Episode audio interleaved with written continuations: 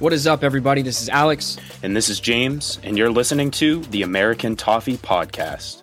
Serving up the latest Everton news and stateside views. Let's kick things off. Hey, everybody. Thanks for tuning in today. We are going to cover the Everton versus Cardiff City match, a post match review. We are going to cover and talk about Sky Sports bias, right? Is it a big five, big six, or big seven? So, in advance, James and I want to apologize for the delay on the post match. Usually we try to be right on top of it, but uh, Thanksgiving kind of gets in the way. We like to see family and all that sort of stuff. James, how was your Thanksgiving break? Great Thanksgiving. Saw a lot of good friends that I hadn't seen in a while. Saw family, always good. Uh, visited with my grandmother today.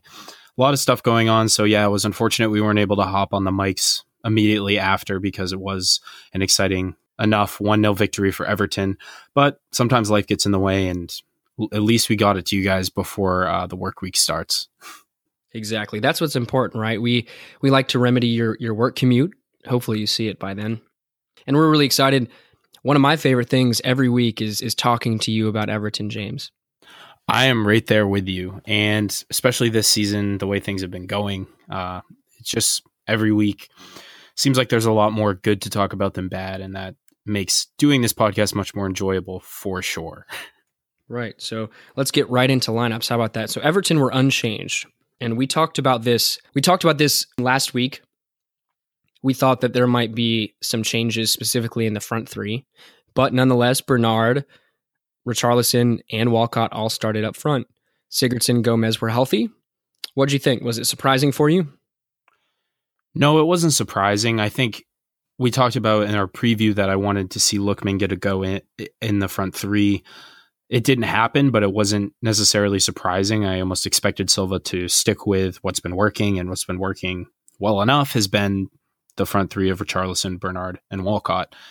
And so when I saw the team she come out, I thought, okay, that's fine. As long as Lookman gets, you know, some minutes, has some time to show what he's all about, I'd be I'm okay with that. I'm fine with Walcott starting because he really hasn't been very poor. He just hasn't been lighting it up. And immediately when the game first started, within the first few minutes, it was readily apparent how much possession Cardiff were willing to concede. And we were just going to have a lot of the ball. Uh, our press, right from the get go, had them, they didn't know what was going on. They couldn't complete a pass. I saw a statistic that they completed like 51% of their passes, which is honestly astonishing for a professional team and it is a real testament to how just aggressive and stifling our press is against especially a weaker team that doesn't have as much quality as Cardiff. I mean, like like a Cardiff rather. Right. I think that is the perfect word to describe the the overall performance was aggressiveness. And as you said perfectly, 50% of passes completed on Cardiff's side. I want to say that Everton ended with about 70% possession, which is ridiculous. That is that is like a Man City stat. Now, obviously, I'm not I'm not I'm not comparing us to Man City, James. Careful, please, careful. Please lower your voice. I'm I'm not. But all I'm saying is it's nice to understand or see that we're able to at least play a possession game, right? You know, obviously a lot of it was passing around the back and shuffling it wide and that sort of thing. But how long has it been since you've seen Everton play a possession game and play it well? So I thought it was overall fantastic tactics. They set up exactly how we thought, right? A flat 4 4 1. They dug in deep and they were really organized, to be fair. Yeah, I give them a lot of credit. They, for the first half especially, they were, frankly, they were excellent in defense. They were very disciplined. They kept their shape really well. They really denied us a lot uh, really anything cohesive with with our front four uh, in the attacking third. And credit to Neil Warnock and their defense. I thought Sol Bamba was very, very, very good. Uh, didn't let Richarlison have anything in the middle. But at the same time, I think that the the fine margins, those passes in the final third where you need to put it right on someone's foot or lead them by a yard, those passes just weren't coming off for us, and it was really frustrating because again, our back four and our midfield played very well, played as well as we've seen them play. But then once we get into attacking positions, there's there's just that lack of we just haven't seen it click. It just hasn't clicked. And we're seeing players make good runs. I thought Theo Walcott made some really good runs, but again, just unable to find him with passes. Right. We saw really early that for some reason Bernard was not on it to uh sorry, yesterday. His final ball was lacking, and that's to say the least. I mean, he was misplacing some short passes, and we did see that across the board, to be fair. But I think the team kind of recognized that Bernard was having a tough time with it. and by the end, we saw the stats at showing that Everton attacked, I think, like 40 something percent down the right hand side. We saw Coleman and Walcott get a lot of the ball. And I think that their link up play is fantastic. I really do. I'm a huge proponent of it. Walcott got in great positions naturally. Um, when when he was able to kind of split the line, make the run, he actually had a fantastic shot in which Sigurdsson scored off the rebound. I thought it was a good shot. It was just a fantastic save from their keeper. But Bernard specifically was pretty poor, which I hate to say it because he's one of my favorites. Yeah, I agree. It was probably, dare I say, his worst game in a blue shirt yet. He came on like a little firecracker against Leicester, and since then, it seems like whatever he had in that game, he hasn't had since. Uh, I thought he looked almost afraid in that players are closing down on him, and he looks scared to take them on and go past them. And I don't know whether that's if he's lacking confidence in his own pace and his tricks, but, but we haven't seen any kind of flair like we did against Leicester. Even when he gets the ball out wide in space, almost on the break, although again, Cardiff got a lot of men behind the ball and we never really had a good chances to counterattack. But he just doesn't look like he wants to take players on. He's always looking for other players to make runs, which is good and something that we want. But we also need our front players, our forward players, to look to create things for themselves. And I think that's something Richarlison does really well most games. Again, another player who had very little service, didn't see a lot of the ball, but Rich, I don't think Richarlison played well at all today. I think I'm going to agree with you completely. It was, I'm going to make it as a statement. It was Bernard and Richarlison's worst performance in a blue shirt. Not to sound dramatic, it was still a 1 0 victory. We controlled the lion's share of possession. We had, I believe, eight shots on target, 16 in total. So it was a good it was a good performance overall. Now, that good performance was mostly highlighted in the midfield, right, James? Yeah. Andre Gomes is magnificent. Some of his dribbles and his ability to fend players off with his body, just his general technical skill is on a different level from anything else that we have in midfield by a long shot. Gylfi Sigurdsson as well had some really neat touches and some good passes, but Gomes, it's he's just a joy to watch. It's so f- refreshing to have that type of ability in midfield. He had a couple. I mean, he would just stuff you wouldn't expect. Like we've seen him, you know, his ability to shield the ball, but he'll have three players closing down on him, and you'd think for any other player, like okay, well, he's going to get closed down. He's going to lose the ball.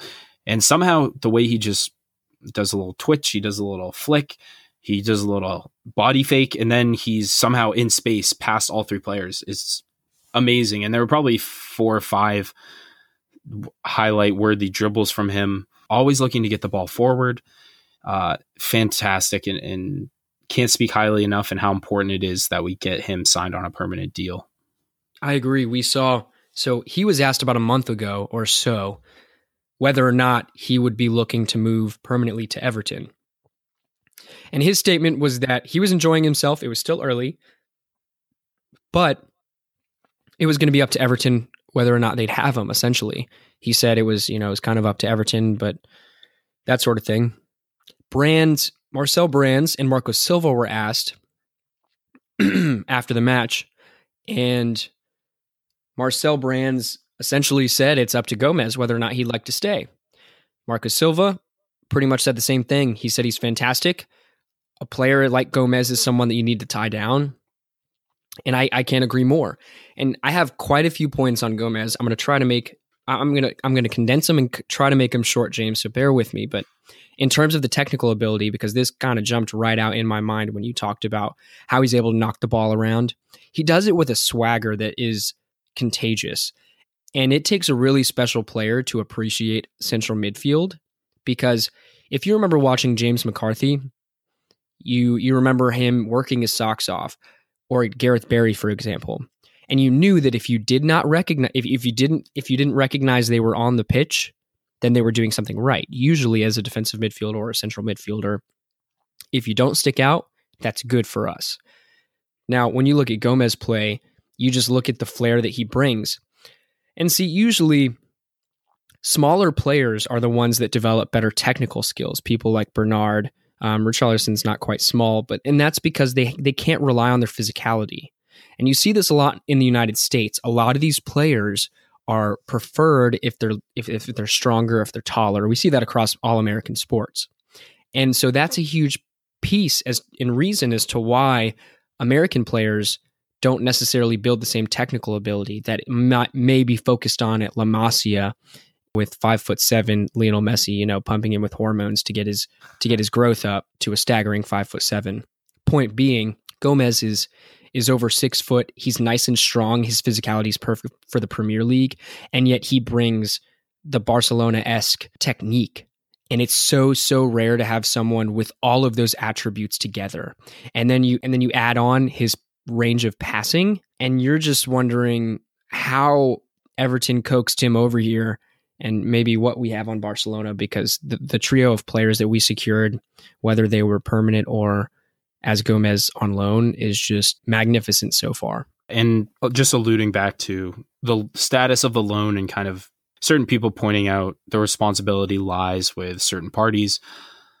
I think at the end of the day, it's going to come down to us negotiating with Barcelona for a deal because I just don't see a way that he will return to Bar would want to return to Barcelona and that Barcelona would have him back in their team where he's going to get any realistic amount of playing time. So you'd have to think at the end of the season, we're going to have to make an offer.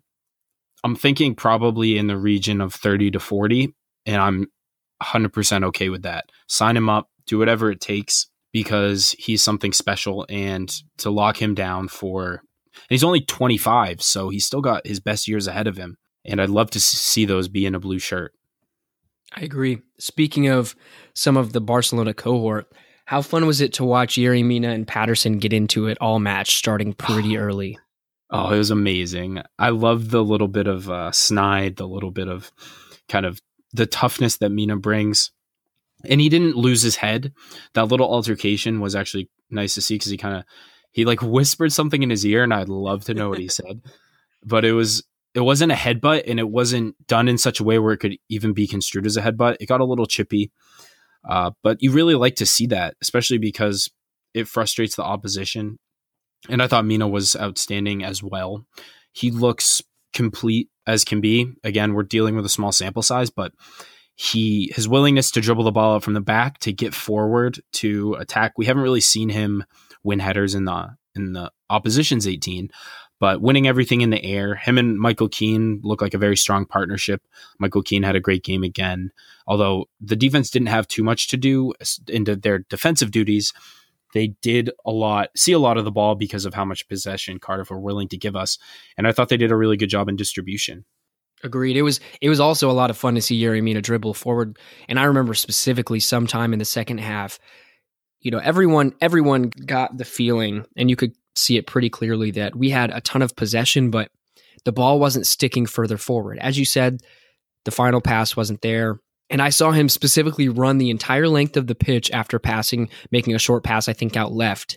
And then he just posted up in the 18 yard box and he was just trying to get another body in there, maybe free up a little bit of space for Charlison and that sort of thing. His attitude is infectious. Going back to the little snide piece that you mentioned with Paterson, we are the the dogs of war or we're trying to get back to that right and so you love it everyone that we have on the team sheet brings up an amazing attitude I think Yerry Mina looks so far to be a much better center back than I even thought we we, we signed because he's so young. You know, his, his, experience is very limited. It's easy to get caught up in a, in a three goal streak for Colombia during the World Cup. But as a defender, he brings a lot of pace. Strength is ridiculous. Aerial ability is is uncanny, and I can't wait to see more. Not to pass on Michael Keane because he had a fantastic game per usual. And I love the fact that he's he's bounced back because he is easily Everton's most improved player so far. And I can't be more happy for him. You think it's unfair at all to see Kurt Zouma? I mean, he did make a late substitute appearance, but do you think that he has an opportunity to get a look back in the team going forward? Or you think that Mina has shown enough? I mean, barring a serious drop, you think that I think at this point it's kind of Mina's spot to lose, and Kurt Zouma is going to be our backup. It's a good question. So I have kind of two minds about it. At the end of the day, Zouma is not our center back. Now, anyone that says they don't want him permanently would just be out of their mind because he was fantastic. I mean, he was flawless when he was in the team. You just thought like when when he had to sit out for Chelsea and Mina came in, you're just like, no way can this get better. And all of a sudden, Yerry Mina puts in a, a legitimate official man of the match performance at Chelsea away, continues it yesterday. And you wonder how is Zouma going to get back in the team? But you realize how many matches we have coming up during the December period. And now central defenders, they're not covering 12 kilometers like some of these midfielders and forwards are, specifically if the forwards are tracking back like we like we do. But they still need rest sometimes. Or, you know, if, if you've got if you've got kind of a muscular if you're bruised or like have a muscular injury that normally might take four days, well, we don't have four days in December between matches and, and recovery and that sort of thing. So I think he's going to get chances this this month. I think a lot of players are going to get chances this month, but I think he's going to be limited for the rest of the season otherwise because Yerry Mina is just playing too good. I'm with you there, and like you said, Keane and Mina are our our signed players that we have locked down. And I think that that should be the partnership that we consciously focus on developing as we're looking to build a project across multiple seasons. The other thing I wanted to ask you about was the refereeing. What were your thoughts on the refereeing? So I was. That's a good question. you open up a lot of emotions. These are good questions, yeah. though, James. Yeah. I, I initially actually watched this with my grandparents, and we were upset within like the first ten minutes. It was Arter who had an easy, easy yellow card on Seamus Coleman yep. really early on. It was called for a foul, no card given. And I can respect refereeing that kind of tries to allow play go on because you set a precedent immediately when you give a yellow card. Whenever that is, you set a precedent.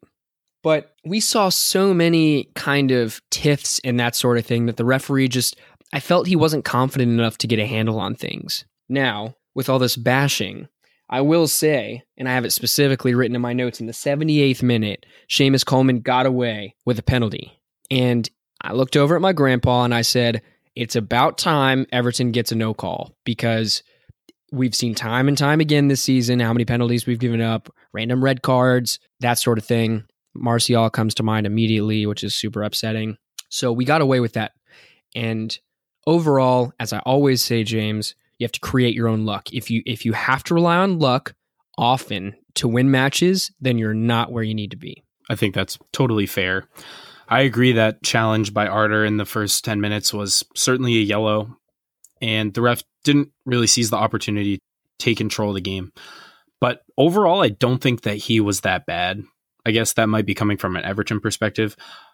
That Seamus Coleman challenge was without question a penalty, but at the same time, it really would have been completely against the run of play and an undeserved had Cardiff been able to score they would have likely gotten away with a draw, and that would have just been undeserved.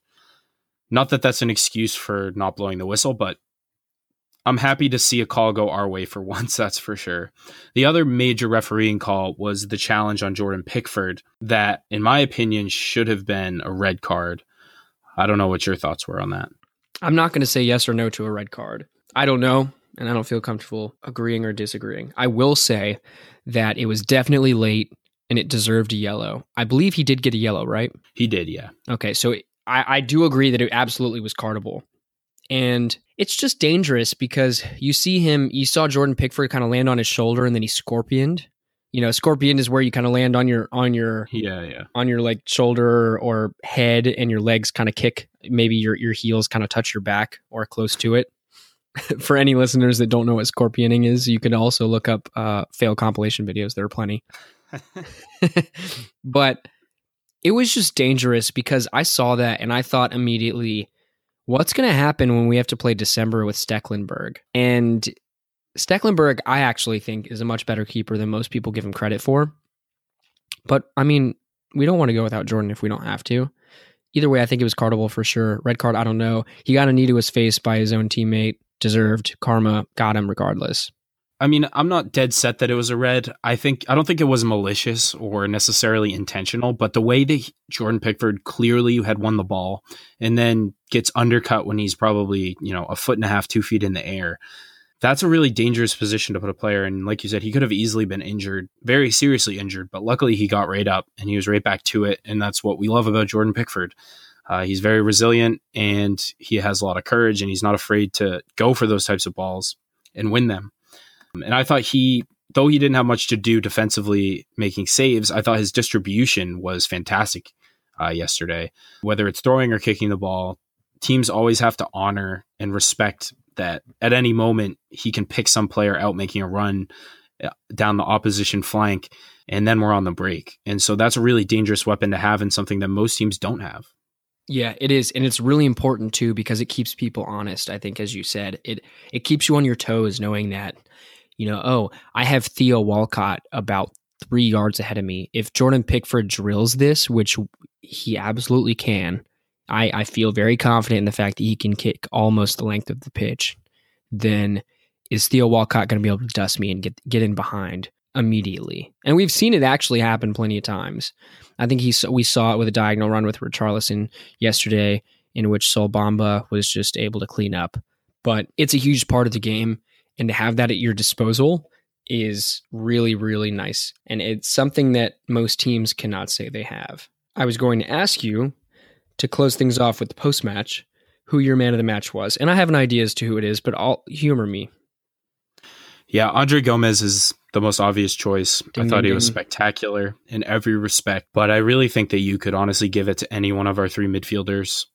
We didn't even really mention Sigurdsson's goal in any great detail it wasn't a world class goal by any stretch. It was a very good example of right place, right time, which is something that Sigurdsson is excellent at. But for me, yeah, Gomes just looked head and shoulders above everyone else yesterday. I'm going to go with Gomes as well. It's an easy choice.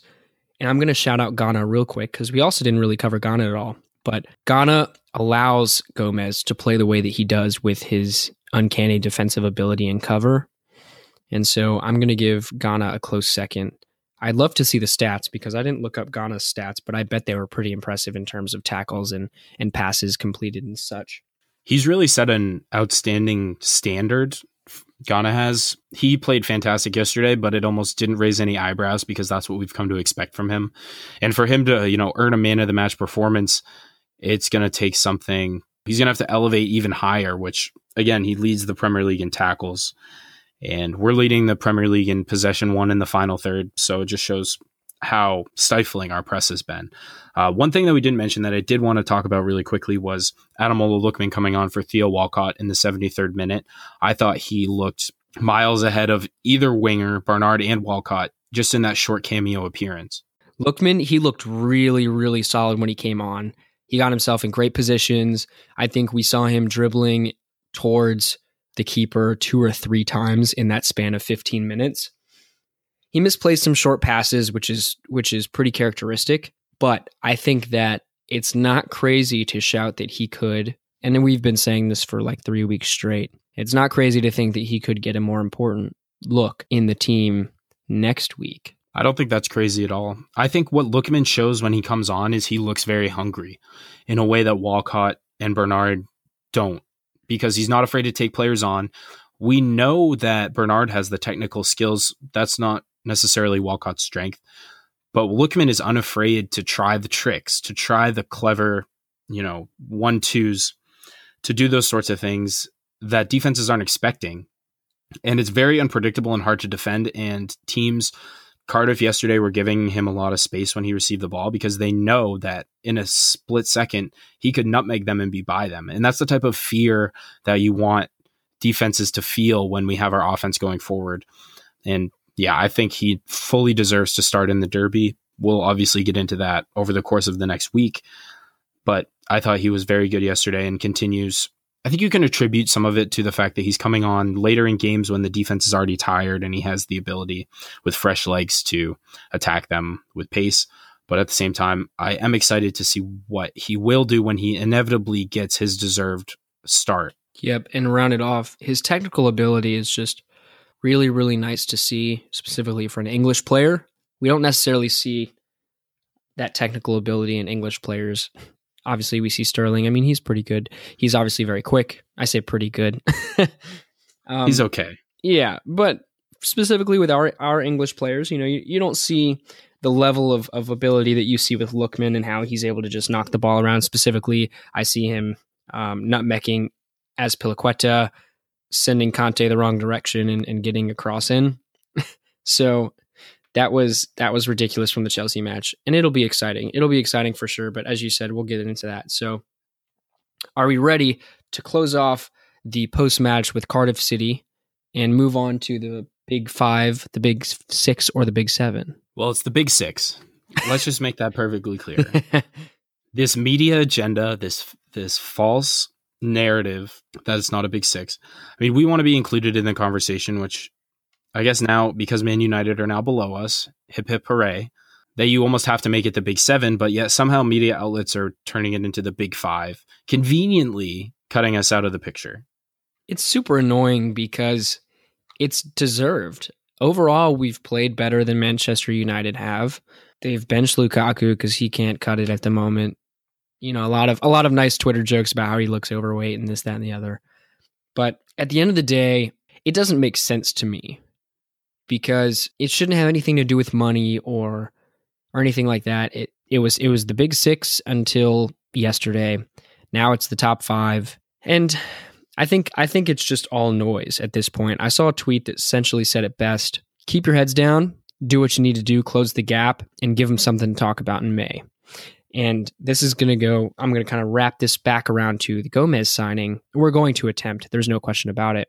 But let's give him a reason to really push for it. We can make a real statement this season, and we think we already have. We've been very unfortunate in a lot of our results not to have come away with three points or to come away with points at all. And so if you look at the table and look where we are, we could easily be much higher had some other questionable refereeing decisions and some bad luck gone the opposite direction. I know it's about create your own luck, but yeah, I agree. It's really just I'm sure the players don't care about the Sky Sports slash NBC Sports, you know, those types of narratives in the media. I think they're going to get their heads down. I'm sure Marco Silva has set the expectation within the locker room what are what the team's goals are, which I assume are to qualify for Europe. And I think with the way that we've been playing, if we can keep it up, we, this has been a recurring theme, but it's still so early. We're only a third of the way through the first season. And look at the progress we've made. We look every signing that we've made this season has come in and looked fantastic, completely fits in. I mean, Bernard again struggled, but everyone else has been a real asset. Everyone's been a real asset to the team and improved the team in various different ways. And if we can continue that with further transfers, we're not going to be able to immediately assert ourselves as one of the teams that gets lumped in with the big six, the big clubs. But if we can sustain this type of performance over time, then we just give them no option but to acknowledge how great we've been. I agree. That's well put, James. That's very well put.